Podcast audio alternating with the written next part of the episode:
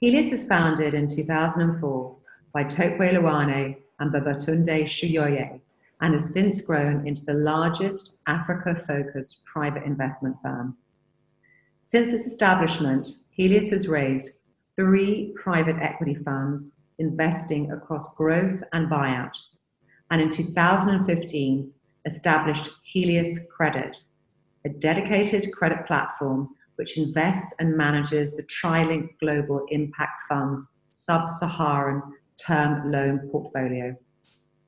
Helios believes that the firm's greatest contribution to regional development comes from building profitable, value creating, and socially responsible private enterprises and is the largest emerging markets focused PE firm globally to receive B Corp certification. Dabney Tonelli is partner and member of executive committee at Helios, where she leads the firm's efforts to develop and maintain its relationships with existing and prospective investors. She joined Helios in May 2012 from Chayton Capital LLP, an emerging markets private equity investment advisor, where she was a managing partner and chief operating officer. Dabney was jointly responsible for Chayton's Africa business, executing that firm's strategy on the continent with a focus on operations, transactions, and key investor relationships. Prior to Chayton, Dabney was at Goldman Sachs for 12 years, holding a variety of management roles in global investment research in London, and was previously in the investment management division in New York, where her responsibilities included product development and management, as well as marketing and client coverage. Dabney, welcome to the alternative angle. Great to have you with us. Thanks, Alex. It's great to be here. Perhaps we can start off by giving our listeners a bit of background on Helios, the team, and how they came together to set up Helios in 2004. Yes, sure. Happy to do that. And, and it's actually an interesting story. So, our co founders, who you mentioned up front, uh, Tope and Babatunde, both happen to be from Nigeria, and uh, they were both educated in the U.S. and in Europe. Baba went to Imperial, Tope went to MIT, and then he got business and law degrees from Harvard.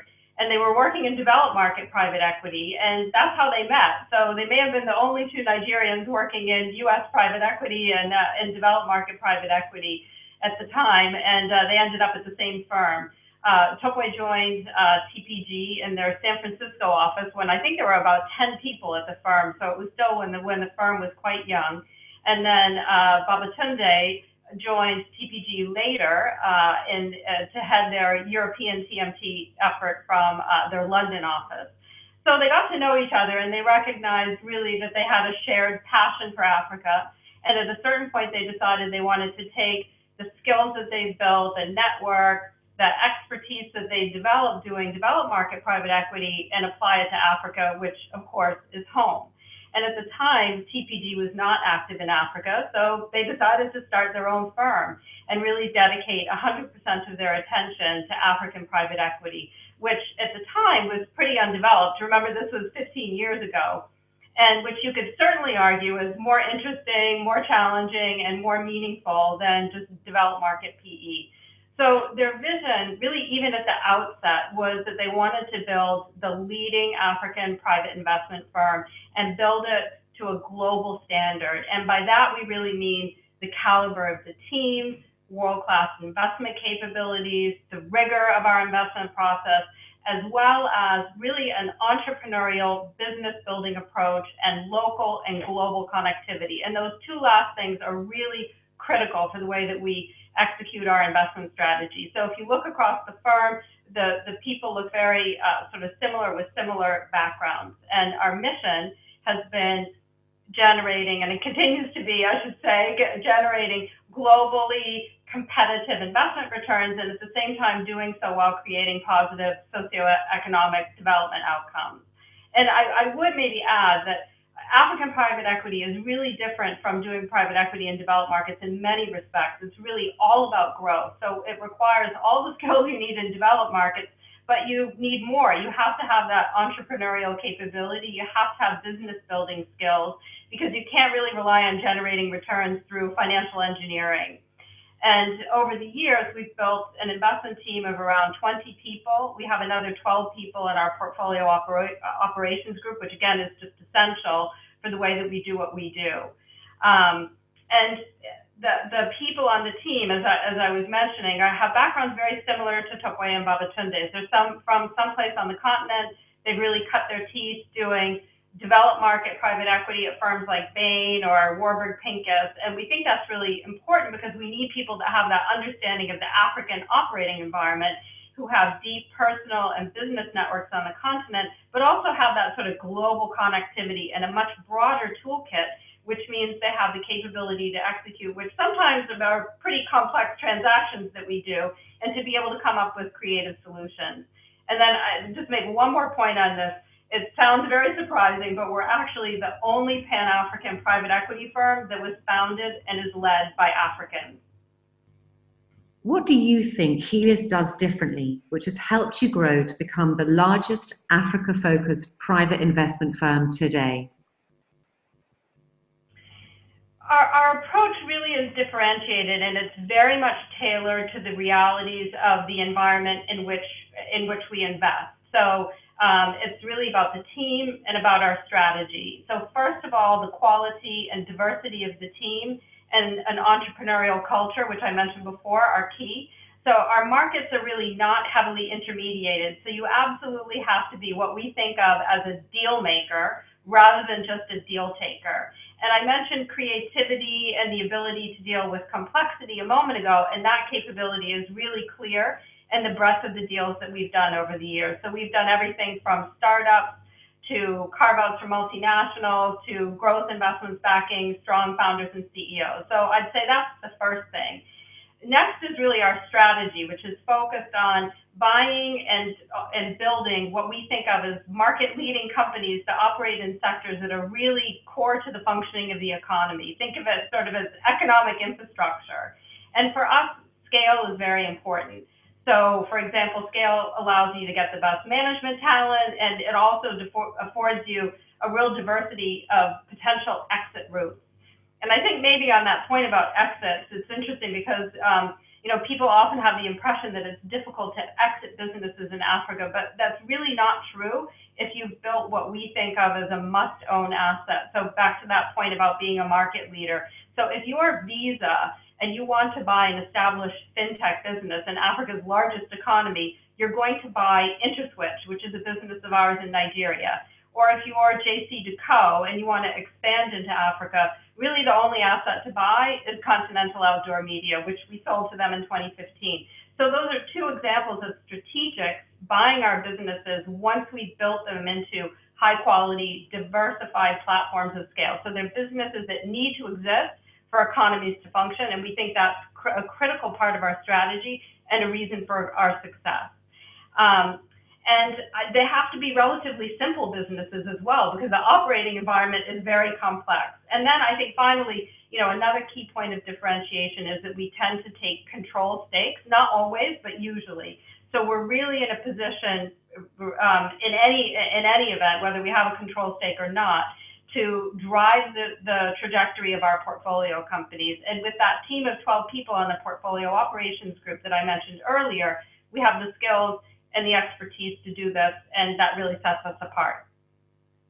What are some of the challenges that your portfolio companies are facing at the moment, and how are you helping them overcome these?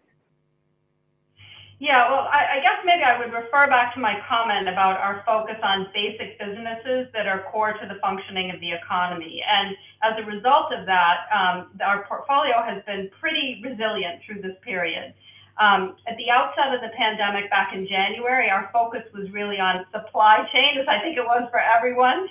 Uh, so we were very much hands-on troubleshooting in that regard. But as the situation developed over the subsequent months, we started working very intensively with the management teams of our portfolio companies to manage a pretty broad set of risks and concerns that were related to a, a whole host of things. So people, operations, financial issues. And what we said to uh, the management teams of our companies at the outset was that it was really going to be impossible to know what's the severity, what's the duration of this crisis going to be. And as a result of that, you know, the implication was very much that we needed to focus on cash flow and liquidity scenario planning. And so that was priority number one. Uh, and specifically, you know, when you're working with these companies, how do you manage through a period of uncertainty like that? You've got to shore up balance sheets. You need to really move quite quickly and quite aggressively. So we were very supportive through this whole process, helping companies to draw on lines of credit, um, to extend debt maturities, to collect receivables, looking at streamlining costs and taking other measures to, to preserve cash. At the same time, of course, there are lots of people management issues, making sure people are safe, making sure they're okay, uh, taking care of people's health. All of these things are, are critical. Um, and then, you know, there's some opportunities as well. So there's an opportunity to kind of optimize and localize your supply chain. So we focused on that. We've looked at operational and personnel efficiency and and also look to take advantage of, um, in some cases, in some of our markets, there have been favorable shifts in regulatory policies. So being kind of at the forefront of looking at how that can affect our businesses. And in some cases, you know, there's been higher customer demand. There are new channel opportunities. There's increased consumption of whether it's food or data. And um, another thing that we're quite forward leaning on is looking at opportunities to digitize processes and to do that faster as a result of this. So we don't really own anything, any businesses that operate in hard hit sectors like hospitality or travel and leisure.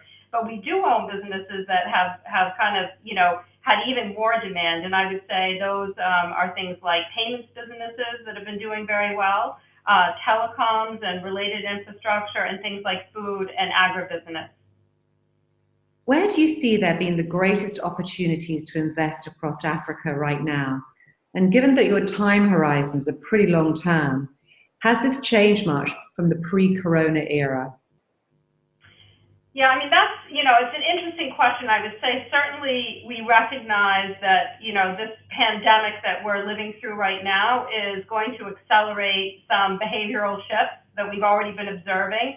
I mean, everywhere in the world, people are working from home, they're consuming more uh, data and different entertainment from home. So demand for voice and data services going up. Um, there's certainly an increased use of electronic payment services.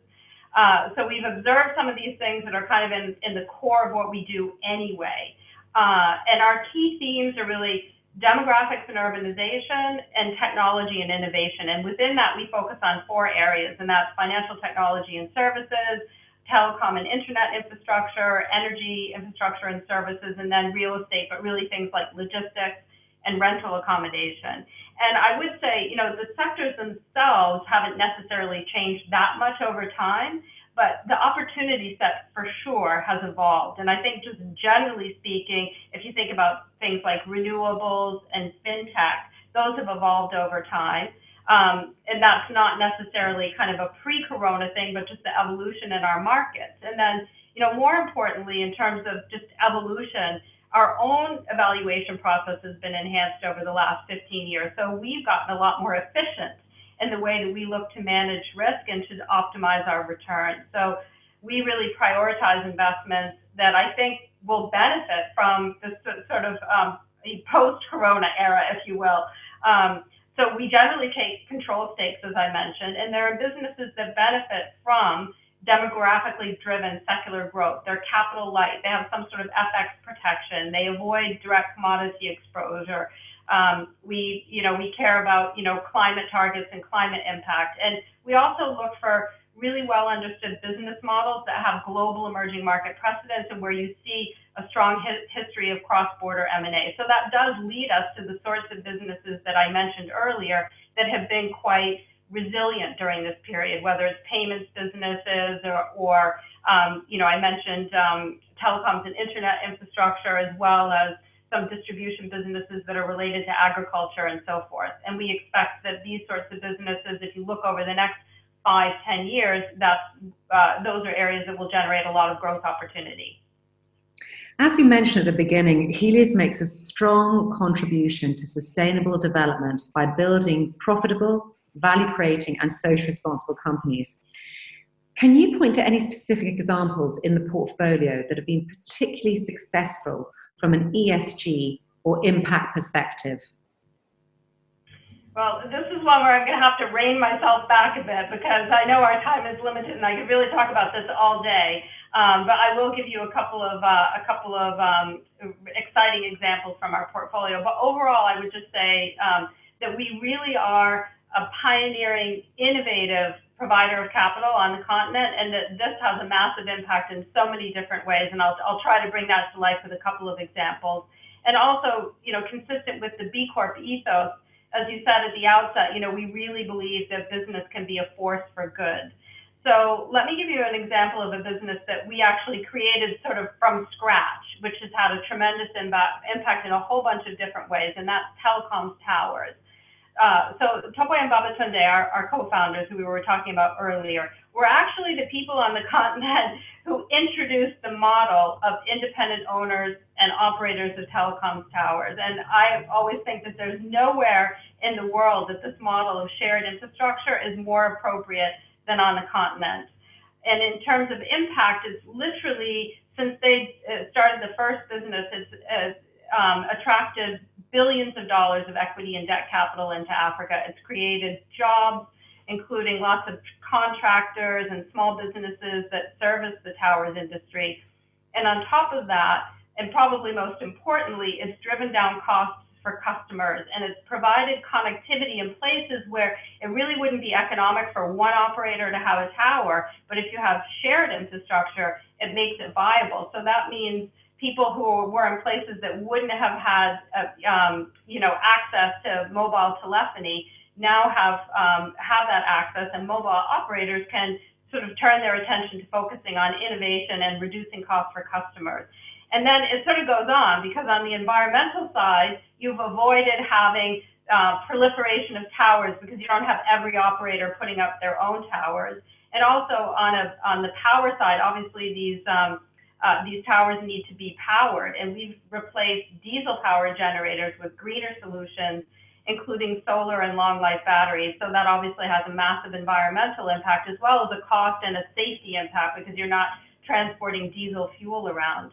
And, and then it doesn't really end there because now you put mobile phones in the hands of many more people. And what does that enable? You know, that enables mobile payments. And the impact here in terms of financial inclusion is really profound. If you think of um, some of the continent's largest economies, Nigeria being a good example, you know, 80% of the population is unbanked. So just like, you know, that, that sort of story of mobile phones having leapfrogged landlines, um, you're now seeing something similar in financial services. And this is also an area where Africa has really led in innovation. So that's an example of some businesses that needed to exist. Someone's got to build them. They need to build them to scale. They need to build them to a world-class quality, and they have a massive impact on people's lives, solving problems like accessibility and affordability. Uh, so that's one great example in towers and what that has enabled. But I'm going to give you one more example. Uh, as I said, it's hard to stop myself because it's something that's less obvious. And that um, it starts with um, a business that we own called Starsight, which we built up from, from quite a small business that we've invested in in Nigeria. And it addresses the power deficit, which is massive in that country. It provides power and energy solutions to commercial multi-site clients like bank branches. They're now doing more with schools and hospitals and other you know clients that have multi-site um, buildings that they need to power. And they do this with a solar diesel battery hybrid solution that displaces uh, dirty uh, diesel generators. So last year, this business offset about 11 tons of CO2 emissions. So the, the environmental uh, impact is pretty significant. But there's a less obvious impact, which is social. And I think this is very interesting with this particular business. The CEO is promoting gender balanced teams.